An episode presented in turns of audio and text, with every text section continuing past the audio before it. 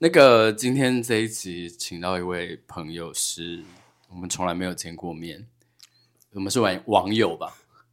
对，算是哦。今天第一次见面，然后就找他来录音。然后为什么找他来录音？因为他会易经。那怎么叫你？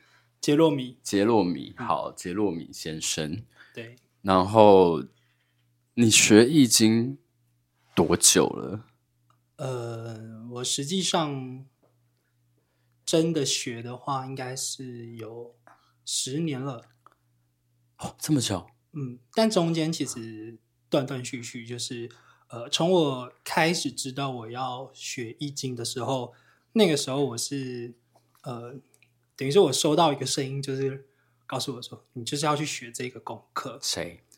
呃，我真的那时候不知道是谁，因为太年轻了，那时候才。还还没大学毕业，然后那时候想说，哇，那这是到底是什么功课啊？嗯，然后我那时候就问我问我妈这样子，因为我妈还是有体质这样，嗯，她就说，呃，好像要给你一个，就是真的是以前的那种，就是龟甲跟铜铜钱这样子，然后我就说那怎么找啊？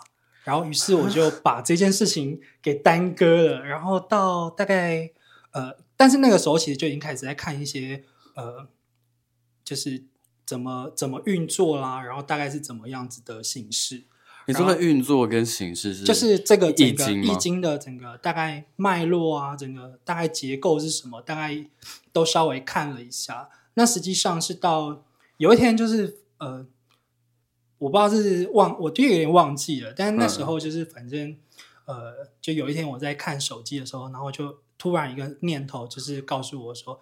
哎，我要搜寻相关的东西，嗯，然后我就跳出了这个那本书，对，没错，然后我就当下我就马上定了，然后就很快就来了，很快来之后我就大概翻一翻，我就开始算牌。我刚好看了一下那本书，里面全部都是文言文，然后我就立刻改起来。我，你是中文系吗？不是啊，啊，那你怎么读？真的是硬看呢，因为它其实很多是。跟历史典故，但我是对历史是有兴趣的，嗯，所以就呃，基本上就可以从它的历史大概结构去对应某些故事的架构，嗯，那其实就是把可能以以前发生的某些事件，然后它在这个卦象里面去对应这个事件，哦，那其实你跟你现阶段遇到的问题，它就会有一个故事性的对应，对，所以你就可以从这个过程中去判读说。哎，他应该是遇到了什么样子的情况状况？这样子，易经应该就是一个你用任何方式都可以占卜的，对，对没错的的的的东西嘛。因为我有朋友是，反正你只要有数字就就可以做这件事情。对，呃，基本上像是就是你看，像诸葛孔明，他是看落叶，就是就可以知道卦象。嗯，就是其实你只要知道你要怎么样去看你的。就是所谓的爻，嗯，就是你只要会，你就知道，然后就就可以去判读。好，但因为我的城市就是你的城市，就是对我来说，我觉得那个对我来说有点，呃，就是我那时候跟老师说，我说不要让我太痛苦，我想要很直直觉式的去处理这件事情。嗯，就是呃，我不想要透过太。对我来说，可能我没有办法这么明确的理解，嗯，所以我那时候看到这张牌这一副牌的时候，它其实是易经牌，呃，有人说易经塔罗，哦，对，但它就是把所有的六十四卦，然后编成每一个牌卡这样子，嗯，那等于说我从这个牌卡里面去对应，比如说你的爻有没有爻变啦，然后可以去。你的老师是谁？我的老师，呃，是玄天上帝。哦，我不要再遇到了！我到底要遇到多少十年上帝的的的朋友？嗯，好，所以你也是，所以你你你会学这个，就是因为你的，我们可以说是你的神明，对，告诉你你应该要做这件事情，对，然后其实实际上你是自学。对，我其实这个过程都是自学。那玄天上帝有教你任何东西吗？完全没有，但他会给我一些方向，就是可能当我在呃解牌的时候，刚开始的时候，我当然都是练习。嗯、那在解牌的过程中，呃，我一开始是拿呃硬币，就是我是拿十块钱去算，然后就发现哇，好痛苦哦，超难的。嗯，然后但是解的当然是答案是差不多，只是就对我来说有点痛苦，所以才有这个牌的出现，比较方便。对，然后呃。在拿到这个牌的时候会很神奇，就是我定完之后它就绝版了，就没有再出了。就是对，然后我不确定下一年有没有再出了，但我那时候就发现那一阵子，就是我在看这一本的时候，就是我好像是最后一批了，就是这个作者就没有再出了。然后我还有跟这个作者就是寄信给他，我说很感谢这副牌，我跟他结了缘这样子。那他有回你吗？他有，他说很开很开心，就是就是能能有帮助你这样子。对，那。呃，就是在解的过程中，你就会发现有些答案，就是比如说可能我要解的时候，你就会发现，哎，我当我这个意念是勾勾到了，就是我我理解到的时候，我、嗯、我的手部可能就会有一点鸡皮疙瘩，他就在提醒我说，对喽，bingo。为什么大家的敏感体质都这么方便？我的敏感体质这么的，因为我不是一个很容易接到讯息的人，可是我是一个很容易被干扰的人。嗯，这样讲好了，就是我那个时候，呃，在就是灵性发展的过程中，其实我有跟，嗯、就是当然是有遇到有一些就是通灵的老师。对，那我就问老师说：“我说老师，那我想要问一下，就是如果我要跟就是神明沟通的时候，嗯，就是说实在，其实我很多讯息是。”我想到他的画面就会进来，嗯，可是我要怎么知道跟确认这个讯息到底是不是对的？对对，对，他说你可以去跟他，呃，达成一个共识。好比说，我那时候就说，那如果说我我如果到一个环境我是不舒服的话，我的、嗯、我的那个麻的感觉要从哪里上来？然后我、对我会跟他说，然后。呃，然后比如说，可能我这件事情是对了，我的想法、直觉是没错，我的感应是感受力是对的话，那我的手部是会鸡皮疙瘩的。哦，我那时候是你刚刚做一个约定，对，我就跟他讲，我说你要帮助我判读，不然我没有办法很明确的马上可以理解你要告诉我的讯息。全天真的好方便哦。对，你知道我是谁吗？活佛，超级烦，他不会给你直接答案，但是他给他让我给别人的。讯息都是准的，嗯，但是他不会给我，嗯，一个准信，嗯，就是我觉得不同的神明对应下来的。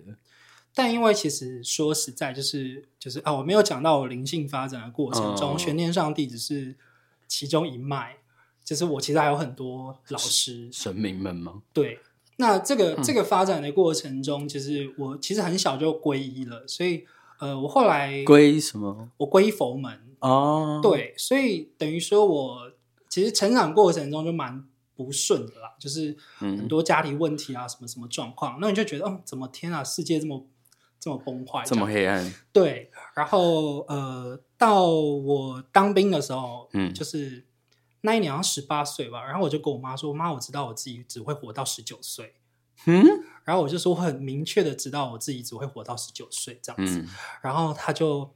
他也意会到这件事情，嗯，然后他也很想要去抗衡这件事情。我觉得你，我觉得家人都有敏感体质这件事情非常方便。然后，对，然后我就想说，没有，我已经准备好了，你懂吗？真的准备好要结束，所以我就觉得，哦，我已经做好准备了，最后一年我该要做什么事情。然后，因为我那个时候是读军校，在军校里面，我说，那就十九岁乖乖的，就是静静的这样结束这样。嗯，然后没有想到，我妈就在放假的时候就直接把我带去呃。关圣帝君的庙，然后就认了、嗯、认了当就是老师义子这样子啊，弃弃弃父，对，然后从那一刻之后就开始要接一些更明确的事情，因为从小其实就是已经很明确了，就是要往这个方向走，只是那个时候又更明确的要协助他去解决一些事情，这样。嗯、那可是一直以来的老师，其实呃，我觉得。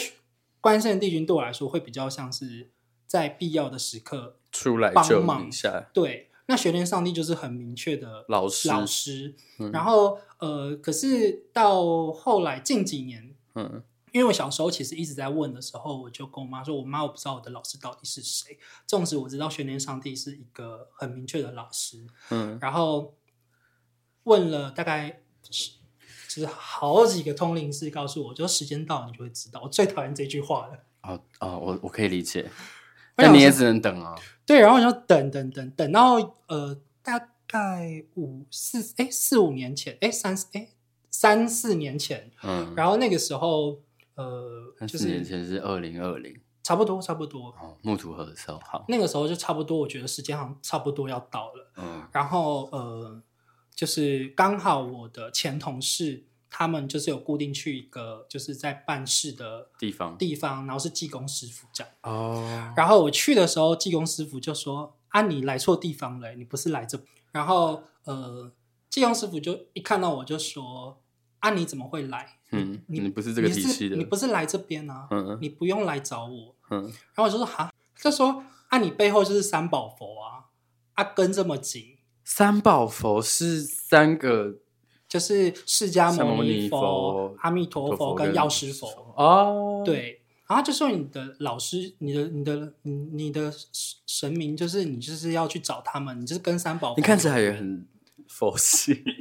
然后，然后从那一刻之后，我就突然意会到，哦，原来这个就是就是时机还没到，然后终于到了。所以你去三重只是哦，时机到了，对，确认了这件事情。对，然后重点就是因为我是第一次去。嗯、然后那个是一个，就是那个机身是一个阿伯这样子。嗯，然后呃，阿北就说啊你，你你就是他在那个就是技工师傅就是办事的时候，他就有跟我讲，讲完之后他就说，那你来我很开心。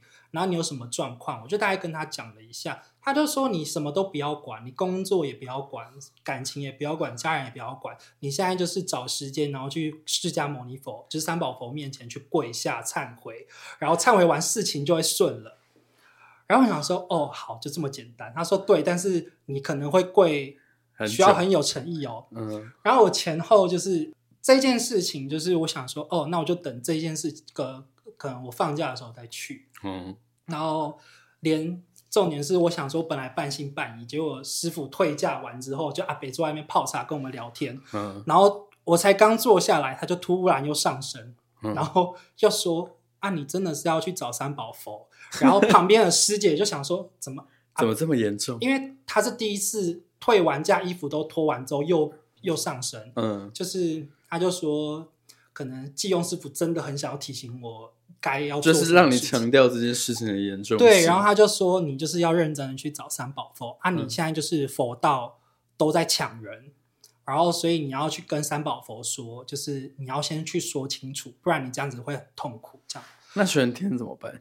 所以就变成说我两边都要做啊，但是我应该是要以三宝佛为主，为主，然后但是我要去跟他们各说清楚，说我应我会怎么做，他们不要来去干涉太多，对对对。然后所以我放假的时候，我去呃，我就是去三宝佛，就是我那时候是去那个呃泸州泸州的那个永联寺。哦，对，然后我去那个就是。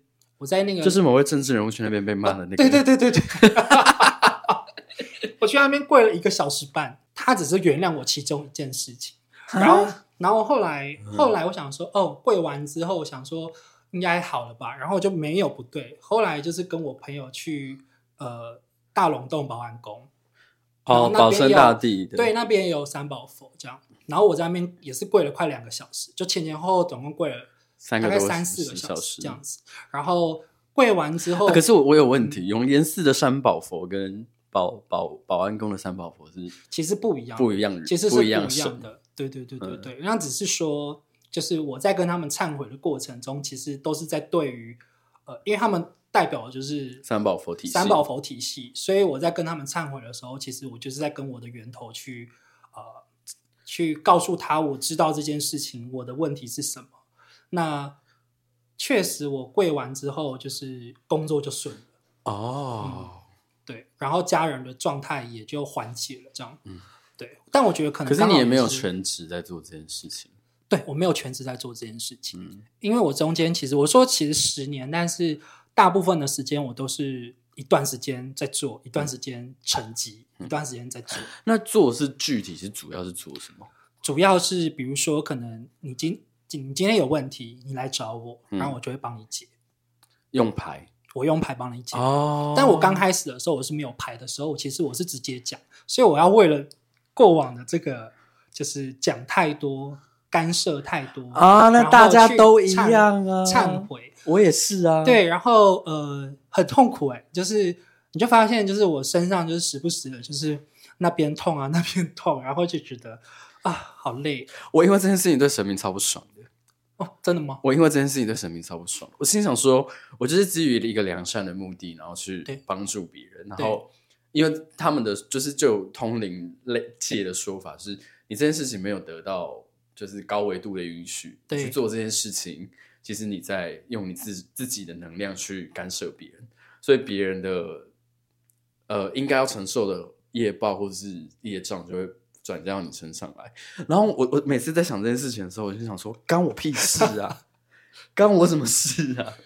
哎，但我最近就是有一个针对这件事情。有另外层次的领领悟，对，就是就是大家都会说，就是如果我今天帮你解了一件事情，嗯，就是我会干涉你的业力或是果报，对。然后，但是我最近的领悟就是，如果今天呃，我们是每个人都是一个能量场好了，嗯，那我今天去触碰了你的某个状态能量场，嗯，那我。把你的这个事件弹开之后，我一定会进入你的事件，嗯，所以我才会被你的业力所干扰。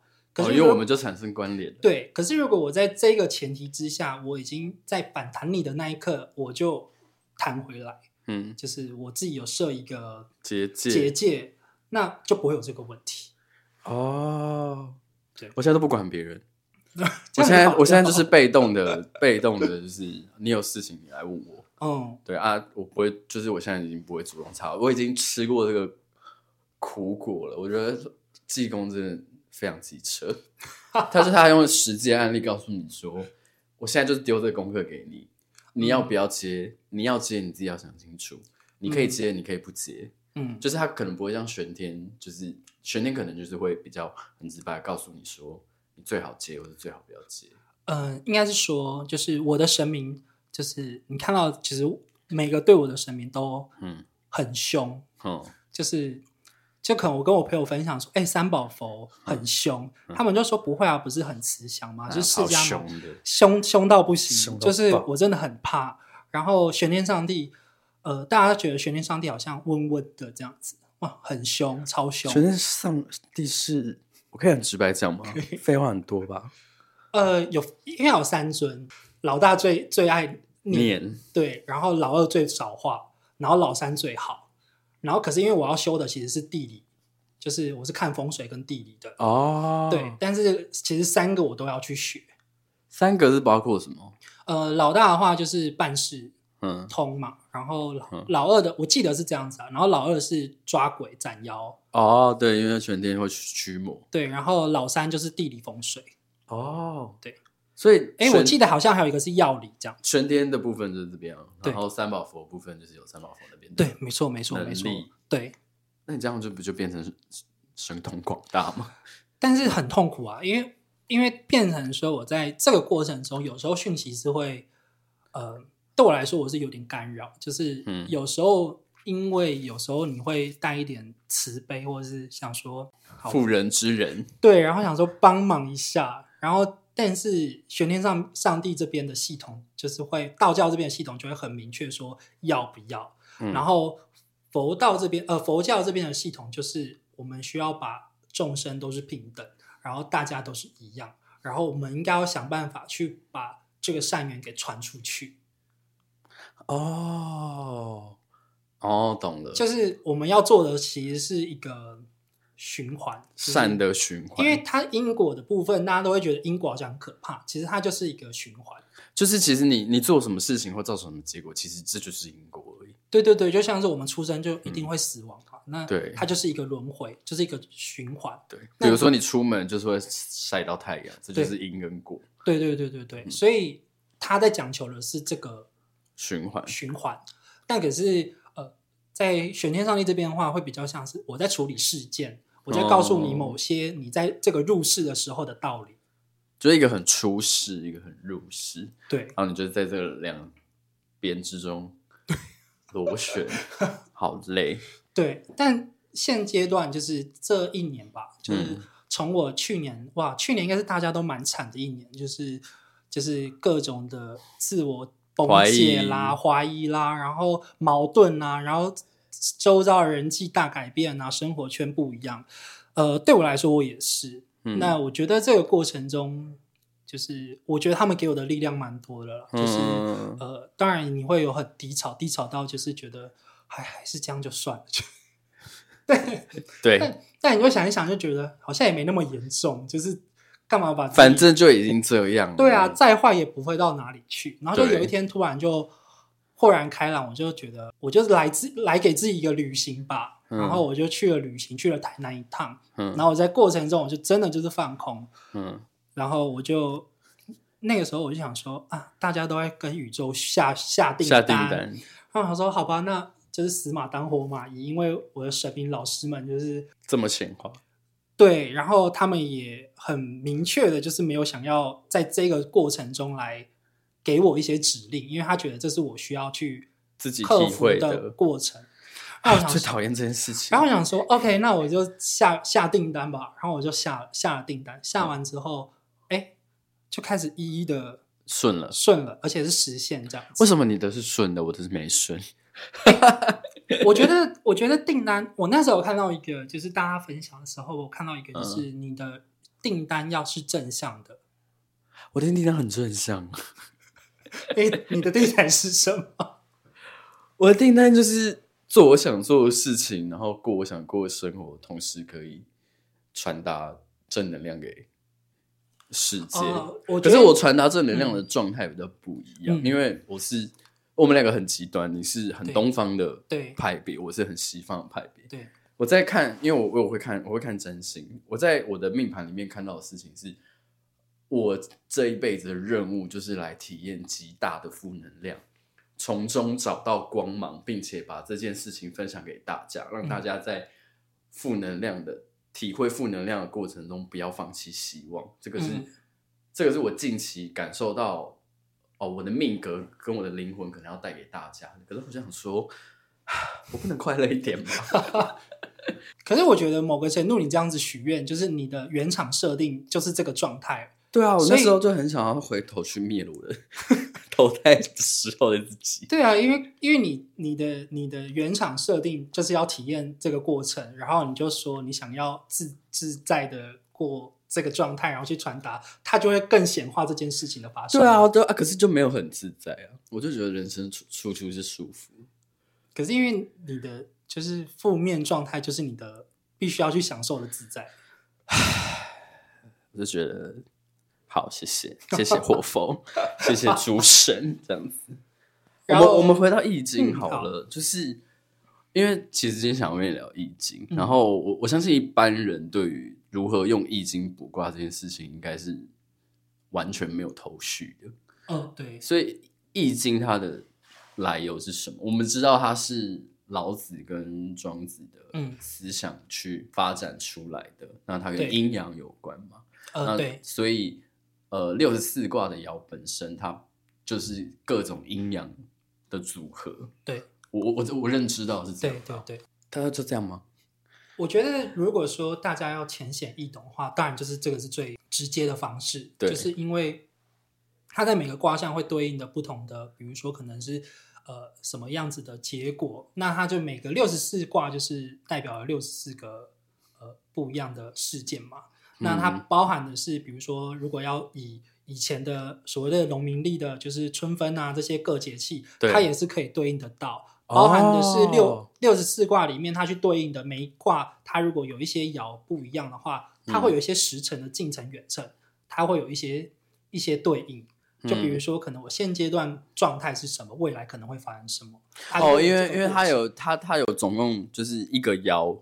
哦，一个卦总共有六个，对，没错，爻嘛，对对对对，它会从一爻到六爻，它会有不同的，对，没错，所以它其实就是看一个事情的发展，对，那就是跟像人类图里面，它就有融合易经的元素嘛，对，它的爻就是大概是以这个模式来去讲一到六爻。可是我觉得易经很方便呢，因为你开一张牌，你大概就知道整个事情的走向是什么。哦，这倒是真的，因为因为你知道我们塔罗七十八张牌，然后你要去。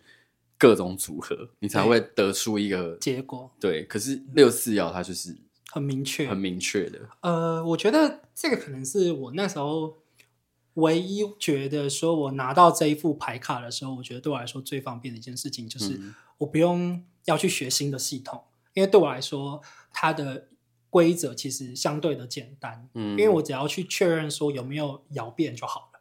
那如果是我的每一个摇都没有什么状况，它都是正常的话，我就只要单解这个卦可能会发生什么事情，嗯、就是代表着我的老师们就是给我的指令是不要告诉你太多，只要给你一个方向就好。那爻变是什么意思？爻变就是比如说，可能我在这个爻的过程中，比如说呃，我在以前卜卦的时候，可能对应的部分的话，可能我甩出来，但是可能第二爻跟第三爻它会有一些正反的差别。所以我可能这一个牌并不是最直接的第一，呃，最直接的现况，嗯，就等于说这件事情可能会有其他的转折，转折。那可能你眼下看到是这样，可能是不一样。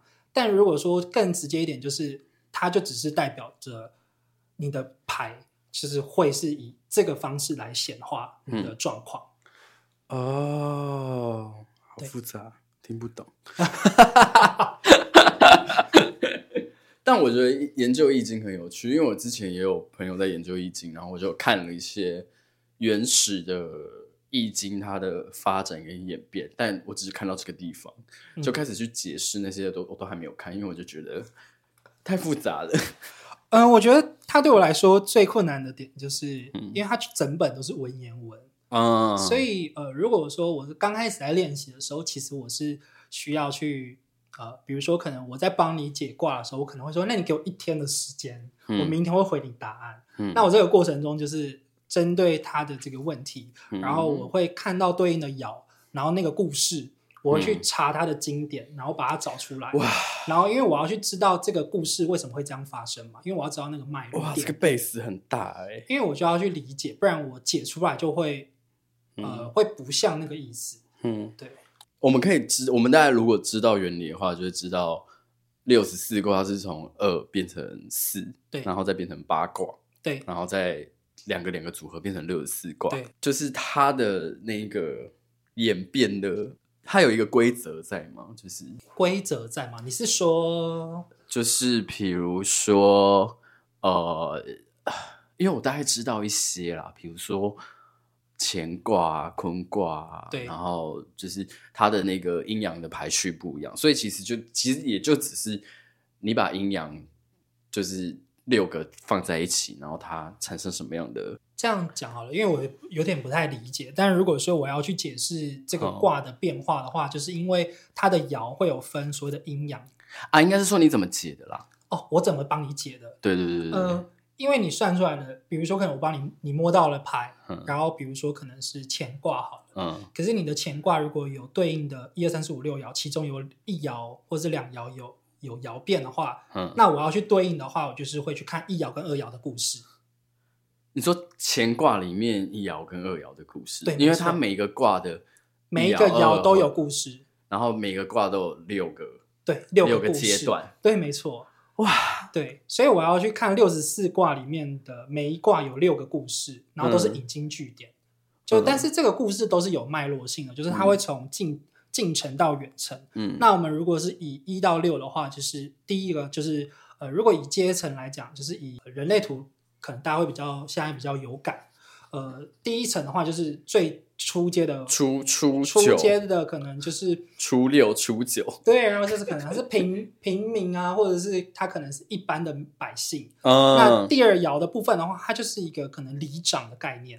哦，就是他的官阶越来越大。对对对，然后第三的话，它就是可能是一个呃乡长，是乡长或者是呃就是县市长这样子，嗯、然后。第呃第四的话，他可能就是可能是一个在更大士绅，或者是他可能是再大，或是大将军。嗯，然后第五个就是皇帝。嗯，然后最上面就是天。哦，所以六爻是天。那如果以故事发展性来讲的话，比如说你是这件事情，你要问我，可能它是一爻二爻的话，就代表这件事情还在很前面，还有后面还没发生。哦，所以你也会去看到说，比如说我现在问你这个问题，对，你出现了这个卦。那你你会去看一下，就是比如说我现在问的这个问题，它发展到哪一个爻？它可能第几个阶段？对，它可能会对应到某些阶段，但它会根据每个人问的问题，会有一些判读方式的不太一样，会针对你的阐述或是你的需求，我会去判。所以平平都是乾卦，那有可能我就是在第二阶段，对，他可能已经在第四，他可能是以他有可能是一和一跟六爻变。那就代表他前面其实很辛苦，嗯、但后面可能会 maybe 会有一个不错的结果或者是答案，但也不确定，哦、因为说实在，有些有些状况就是他可能六爻不一定是最好的，所以有些挂了六、嗯、可能到五就顶了，五呃到五六呃六才是顶，嗯，对，那可能就是每个爻呃每个卦它的每个爻对应的故事其实都不一样，嗯，它每个卦所展阐述的是一个历史事件，嗯，然后它会有这个历史事件的从第一个。演进的进程到最后的结果，嗯，所以会有一个起承转合的状况，嗯、所以它才会有阴阳阴阳阴阳阴阳，所以它不是每一件都是好的，所以不见得说我今天呃一定是爻变爻变在第六爻是最好的哦，对，它还是会有一些判读上面会根据每个卦它的爻的故事，嗯，跟发生的事件去做对应，所以它不太会有一些，就是我来找你问卦的话，它不太会有一些。一翻两瞪眼的状况，其实如果我要问你这件事情发展的是好或坏、吉或凶，嗯、它不见得有这么完全性的呃答案。其实说实在的，我现在目前所应该有算超过，应该有一千个人了，很多哎、欸。但我是花十年的时间。哦、对了，对。然后呃，基本上我遇过很明确的答案的话，可能不到十个。哦，oh, 就是我一翻牌就告诉我，告诉你说不要，嗯，就是千万不要，嗯，对。然后最近就两就三个，嗯，对，就很明确的告诉要我告诉他，你不要这么做，你不要跟这个人在一起了，赶快离开，嗯、你不要投资，你要被骗钱了，赶快把钱吸回，就是天提回来。嗯，那是不是有些卦它其实是你可能满足某些条件，它可能就会由凶转吉？哦，对，或者是有你满足了某一些条件，它可能会从吉转凶。呃，其实应该是说，就是我其实跟我不确定其他人是怎么算，但是我这边的呃给法，我会比较像是建议。嗯，对，可能可能你有问过我问题，就大概知道说我会是给一个。比较明确的建议，嗯，但是我只会给建议，我不太通常不太会给结果，不会去预测，对，我不会去预测，除非我已经知道，但是我也会希望我用建议的方式引导你到你应该要去的地方。这个地方我就要跟所有的大众说，就是不管是哪一种占卜，或者是算命，或者是任何就是诚信的方式，重点都是在于要给你帮助。不是准不准，其实对我来讲，我不知道你啦，就对我来讲，嗯、准不准这件事情一点都不重要。我的重点是在于，我有没有根据你的状况跟方向，给你你应该要有的的方式，就是你应该要做的事情，或者是你应该达到的目标，或者是应该完成的条件。就像你说的，就是我给你一个建议，你照这个建议走，你可能才会达到你要的，而不是你跟我跟我说，哎、欸，我创业会不会成功？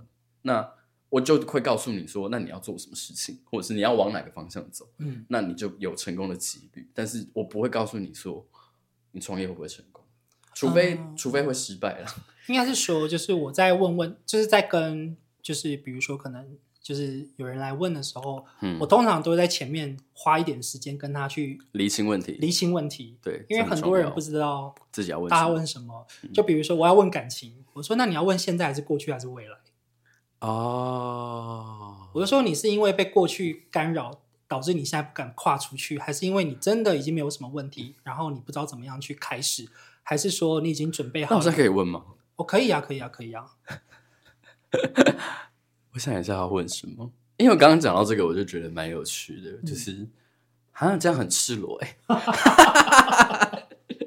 那我来问一题好了，因为我已经我已经三年半没有谈恋爱了。对，然后我也没有觉得一定要谈恋爱。不过我觉得蛮有趣的一件事情是，因为我自己没有谈恋爱，其实有一个比较大的原因，是因为我宁愿就是在遇到契合对象之前，我宁愿我不要有这个这个东西，因为我觉得，哦、我觉得对我来讲，重点就是这几年的重点一直都不在于这个方向。对。不过我有点想问的是，如果我现在要跨出去谈恋爱的话，我应该要先往哪边开始？对。好，那你要等我一下。好有趣哦！我第一次这样被人家看呢。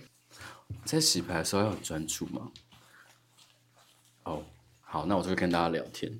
就是我有时候在洗，我有时候来帮人家，因为我们抽塔的时候也会帮人家洗牌，然后我们大概就是会抽出一个牌阵，然后通常如果在洗牌过程中掉出来多一张牌，我们就会特别把那张牌给收起来，然后在解完整个牌阵之后，再把那张牌打开。有时候那张牌就是一个对我来说啦，就是一个你的。你个跟你连接有关的能量，它要给你一个特别的讯息。通常那个讯息蛮重要的。你现在在做一些很复杂的事情。你说我吗？对，因为呃，我刚才做的事情两仪生四卦。哦，懂，就是四象嘛，然后就是四个方向嘛，对，然后两仪四象，然后再结合。嗯、啊，不会，现在还不会还要再？没有没有，就是两仪生四象而已。对对对。哎，四象是什么？太阴、太阳、少阴、少阳。这个我忘记了。应该是，因为我们有对应那个西方的地水火风。啊，我要抽一张。好，你帮我抽一张。那你要想的就是，如果你要跨出去，你要克服什么事情？克服什么？从哪里开始？然后你抽的时候，一样跟塔罗一样，就是左右。这张。好。那我自己翻吗？对，你自己翻。天哪！好，再帮我翻一张，这是逆位，这就不算。哈，那就不算。嗯，那就这张。好，那你依序给我六张牌。我，还要给你六张牌？对，没错。哇，这这是很正式的吧？这这是很正式，这个就是要对应你的爻有没有爻变哦。好紧张哦，不要紧张。现场解牌好酷哦，像解解解爻好酷哦。像你这样子的话，就有两个爻变。哦，被翻开的那两张牌，对，因为它是对应这个颜色色号嘛。然后等于说，呃，如果是爻变只有两个的话，我就只要对应这两个故事的前后。嗯，也就是在这件事情上，他应该有蛮明确的方向，可以给你一些建议。啊啊，如果都没有摇变的话，就是它就只有单一张，我就给你一个大方向的建议。哦，但这个通常就会代表说你没有准备好。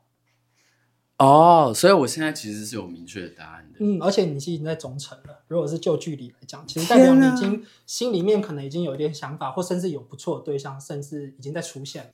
这不好说，好赤裸哦。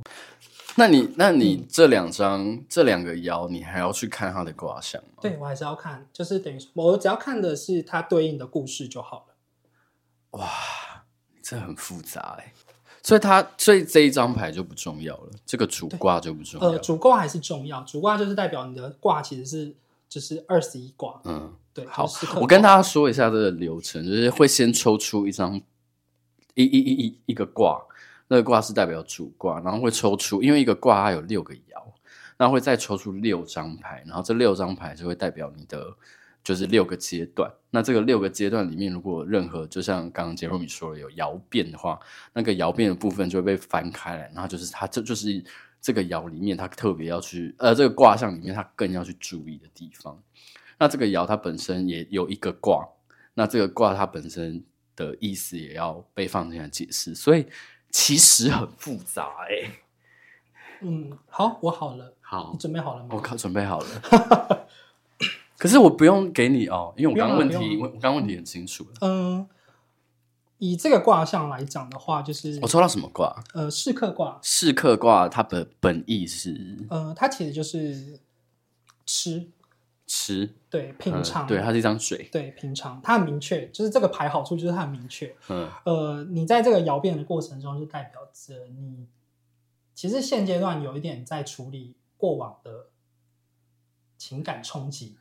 哦，对，那这个情感冲击对于你来讲，其实你已经耽搁了很久，都没有去正视你所遇到的感情问题，甚至可能近期出现，maybe 可能是过往可能有暧昧过的对象会在这个时候出现浮现，或者是你过往没有处理好的事件会在最近又突然翻涌而上，让你又觉得很烦。嗯，但这些就是要让你提醒你要去处理好这些事件。你才有办法有多余的余裕去思考接下来你应该要找的类型跟方向跟对象应该要往哪个地方走。所以我现在在面对的这一些过往的对象，或者是过往又重复出现的问题，是主要是跟我自己有关。对，没错。对，它其实主要就是要提醒你，跟让你再重新，因为你耽搁了嘛。可是你现在这个你的状态已经 maybe 可能已经准备好了，嗯，所以它又重新的浮现在你面前，让你可以在这段时间好好的去修复它。哦，对，就是我的解读会是这样子。那我觉得某个程度，现阶段的你是已经知道自己已经有准备好。哪些底线跟条件，甚至是你已经知道说我要怎么样去排除过往这些呃不适合不适合的，你要怎么样去做断舍？你已经有一个很明确的方向了。嗯，那甚至是在你沟通的过程中，你也很明确的知道自己要如何去保护自己，然后你也很清楚知道要去呃怎么把握你想要的那个。就是我觉得以我解读来讲的话，会有点像是跟以往最大的改变，就是你最近应该是转守为攻的状态，会更明确一点点。哦，虽然我讨厌这样讲，不过我还真的得这样说，真的蛮准的。嗯，呃，不是特定，我我讲一下好了，就是不是特定的人事物。呃，不，应该不说不是特定的人，但人也有关系。就是我现在就变得比较是，只要这个人有某一个，就是我会去，比如说我遇到新的人，我去思考我跟这个人有没有契不契合，或是有没有机会。嗯，只要一不契合，我就会不拖泥带水的，就直接在至至少是在在我心中去把这个人给切割掉，就是我不会跟这个人有任何的。情感发展的可能，我也不会去留念，我就只自己知道，因为我直觉算蛮强的。对，对我其实要正视的事情是，我要回头过来看我的直觉。嗯，然后另外一个议题就是合作的议题，因为对我来讲，关系处理关系很痛苦。嗯，对，我不知道这卦里面有没有看出这件事情。嗯，这个卦唯一要提醒你的一点就是，所有的，比如说老情人、老朋友。只要是你过往有伤痛的，就不要再合作了，就不要再碰了。哦，这些都是相对难处理的，甚至已经发烂腐臭的状态。嗯，那你只要知道说，我当下为什么会把这个问题搁置，或是遇为什么当初会遇到那个状况，你要去厘清这件事情的本末就好了。但是这个人就不要再去碰了，因为你应该很有感。所以，因为代表着你有后面这一卦，就代表你应该已经跨出去了那个状态，你已经明确的知道说那些事件发生，然后导致你已经看到了某些端倪，就是看破了啦。哦，的确是诶，有一些特别是朋友的部分，我觉得人际上面，然后，可是我觉得我还是有一点心软，是想要做一些分割，就是。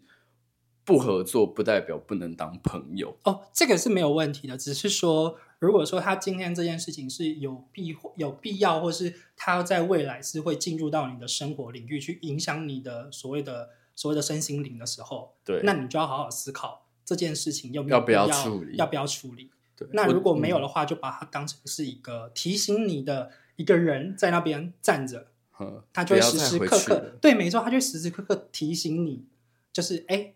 可能在遇到某些事件的时候，请想一想，有这个人存在过，哦，这样。哦，哇，你解牌算很快耶。我觉得是因为好解，因为你的牌其实是相对清楚，而且你很清楚知道你想要了解什么。哦。可是如果像我，我上个礼拜去台中算算牌嘛，嗯，然后我其实才解了四个人，我花了快四个小时。为什么？因为其中一个就讲一个小时半。他会，他是一直问问题吗？没有，他其实只有问两个问题，但我第一个问题就解了快一个小时。因为从我要理解这个人的时候，嗯、呃，我觉得多少人大多少大家其实到去解牌的，或是想要去问事，他心里面一定是他过不去。对。第二件事情是我为什么要相信你？哦，我在过不去跟相信你之间，我在犹疑，所以这个信任关系是需要被建立的。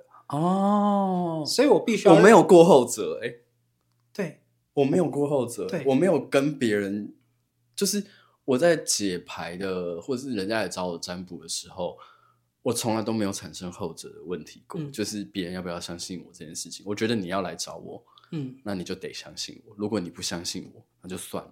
对我来讲，就是机缘的问题。因为对我来说，就是我觉得可能是佛佛我的我的三宝佛门，就是给我的功课，就是我需要让每个来找我的人，就是因为有缘才来找我。哦，所以我要让他全然的去理解，说他需要什么帮助。哦，所以我就必须要去让他呃。建立起他应该要怎么走的系统，我要帮助他去做这件事情。哇，这很累耶！所以我就光这个这个个案，我就解了，哎，对，快两个小时，一个就快两个小时。嗯，那他总共问两个问题。嗯，那从他原本我在理清他的问题，他其实不是问他自己的状况，嗯，但其实他主要就是问婆婆的关系，然后先生的问题，嗯，然后小孩的问题，嗯，然后我最后再总结回来，我就说其实。最需要帮助的其实是他，嗯，所以我回过头来，我在还没有解牌的时候，我跟他讲说，其实你要清楚知道，这些都不是你的问题，婆婆的问题其实是老公要去处理的，就是只要学会不要对任何事情都要负责任，应该是说我要让他去明白这件事情的根本始末是什么。哦，他不是那个零，他也不是那个，对，没错，没错，没错，所以你做了可以做。嗯你可以去帮助让这个关系缓解，但实际上要去解决这个问题的主人翁不是他，所以我必须要帮助他。可是他又跟我讲说，哎，他有小孩，小孩最近也深受其扰。对，我就说，所以你要很清楚知道问题发生的问题，就是这这这一切所有的根源，它到底在哪里？对，然后所以我就帮助他厘清了这件事情之后，我才开始解牌。哦，那你会遇到鬼打墙的人吗？会啊，还是会啊。我我就是真的在台中，上礼拜就是遇到真的是全全部都是鬼打墙，啊，嗯、好烦、啊。然后呃，最后一个案子是呃，当然他就是会有一些领导统御的问题，就是他是主管，新任主管，哦，然后但是他的原本的那个主管被公司撤下来，变他的员工，就变他底下的人，哦、所以不满。那我就是阶级斗争很可怕。对，但我就跟他讲说，我是说，那你有意识到这件事情的问题在哪里吗？嗯，那我就再重复告诉他这件事。我就说，沟通是一个很重要的事情。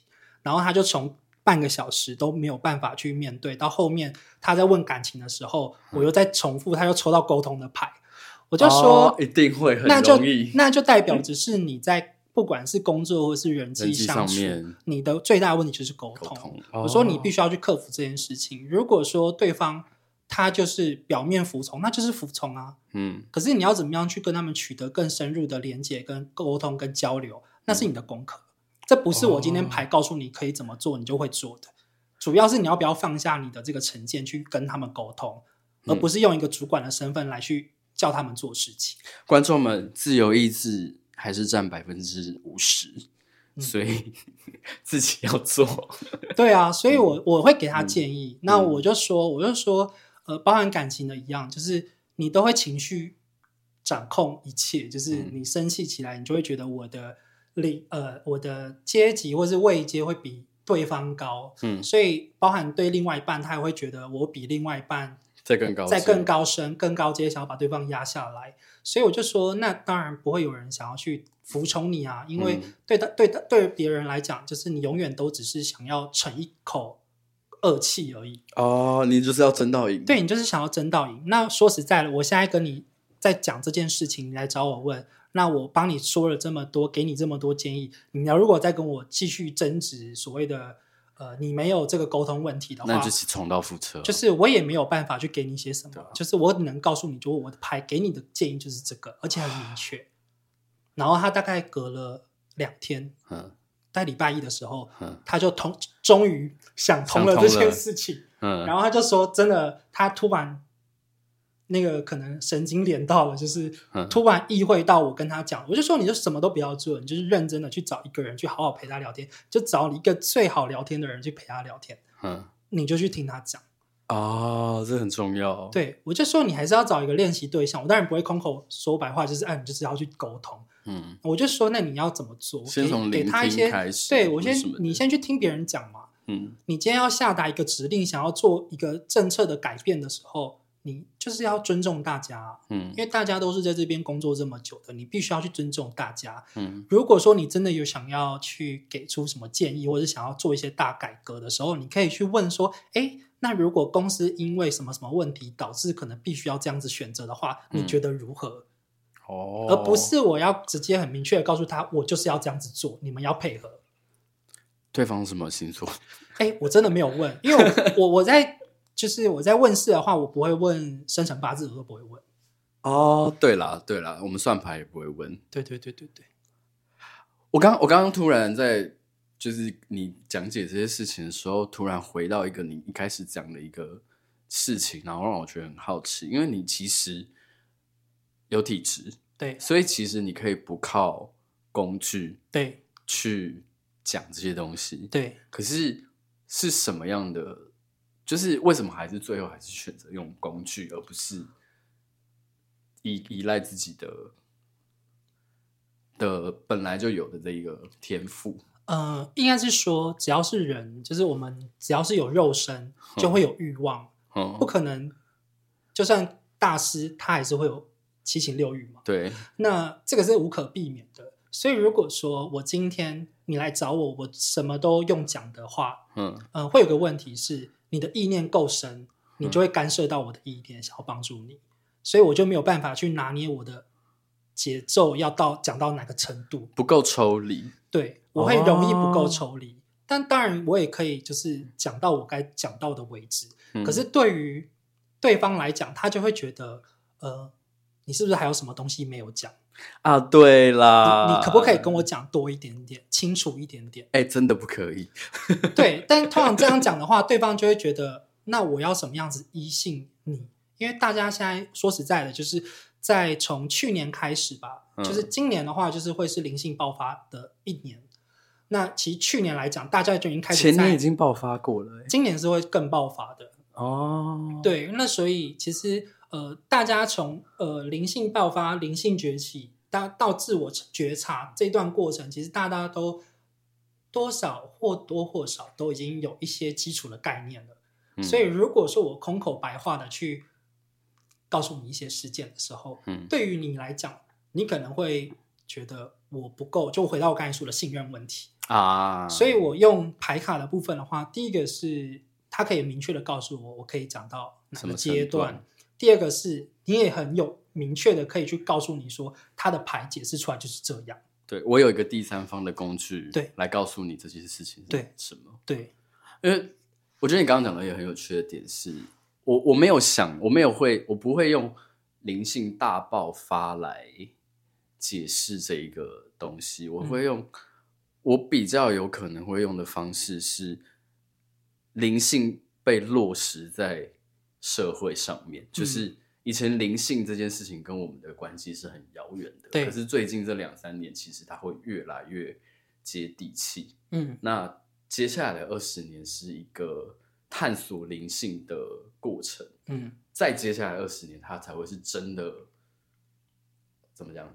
灵性怎么样？推崇灵性的时代。对对，所以所以现在对我来讲是一个，我不知道，我觉得。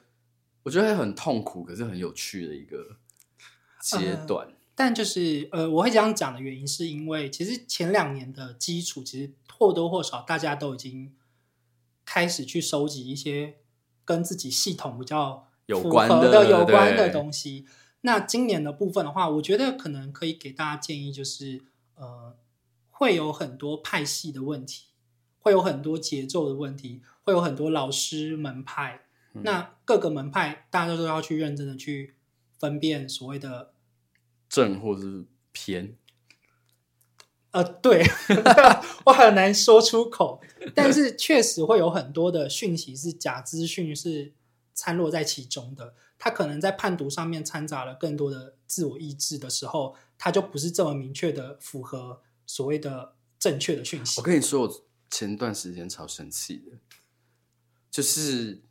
我前段时间很愤怒的点，就是在于，我觉得有一些东西，它摆明就是在诓骗人，嗯，可是它却被传散了，对，然后被宣扬了，对，然后我就会觉得，就是我不是一个喜欢文人相轻的人，嗯，可是就是我我会觉得我在不认同这些东西，很像我在文人相亲，可是对它很明显是错误的讯息，嗯，它甚至是这一个解读方式是很对我来讲是很包牌式的解读方式，那我我就会觉得这个考验到底，就是对我来讲这两三年对于灵性工作者而言。它是一个很大的考验跟很大的汰换期，对。可是，那这一些非常可以，你跟你甚至不能说它是正统不正统，因为它就是一个错误的东西。嗯，被传送出去的时候，你会对于这个宇宙在汰换这件事情上面显得很，你会很迟疑。嗯，对。呃，我觉得某个程度是呃。我会建议大家，就是当你在选择自己属于你自己的系统的时候，嗯、呃，第一个是你要去了解你为什么想要去理解这个系统哦，嗯，就是那个最初本、嗯、最最本心的那个意涵是什么？那你为什么是易经？嗯，你为什么是易经？呃，我那时候也很纳闷为什么是易经，嗯，但是我发现我是我后来回溯完之后。呃，因为我妈妈是小时候是给别人养的，然后她是给一个塞公，就是阿宙是一个塞公，她是收养，哦，所以我小时候就是都是在塞公的桌下案头去看他办事。啊，他们都是用卜卦哦，对，哇，你跟我一模一样哎，嗯，然后我小时候都是在这样过，所以我小时候其实我妈妈会带我去的原因，是因为我小时候就看得到哦，对，然后小时候看得到会发现的原因，是因为我在家里玩。嗯、然后我在自己在家里玩的时候，我都很安静。嗯、但是我跟阿妈说：“阿妈，我看到阿祖回来家里陪我玩。”哇，你很……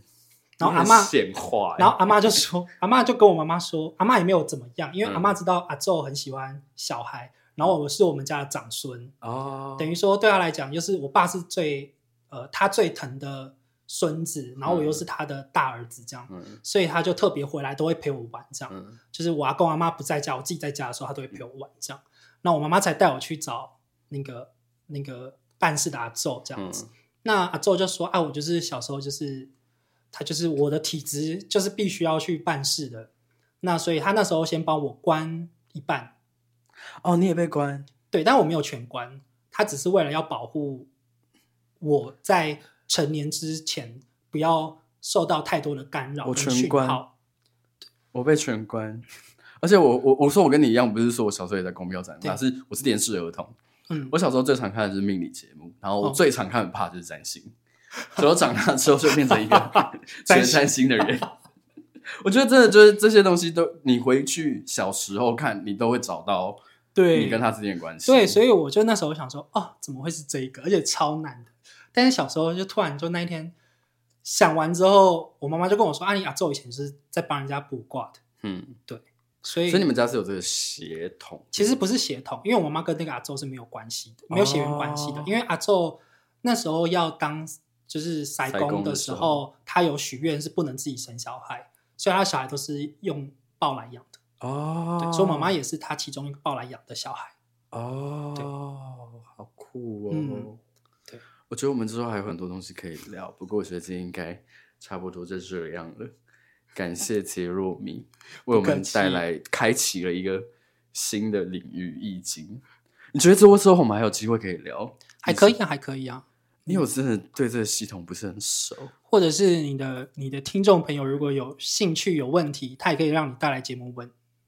反正我就是这期开的时候，我应该也会 take 你，他们就去找你就好了。嗯、OK，可以。好，那就先这样，拜拜拜拜拜。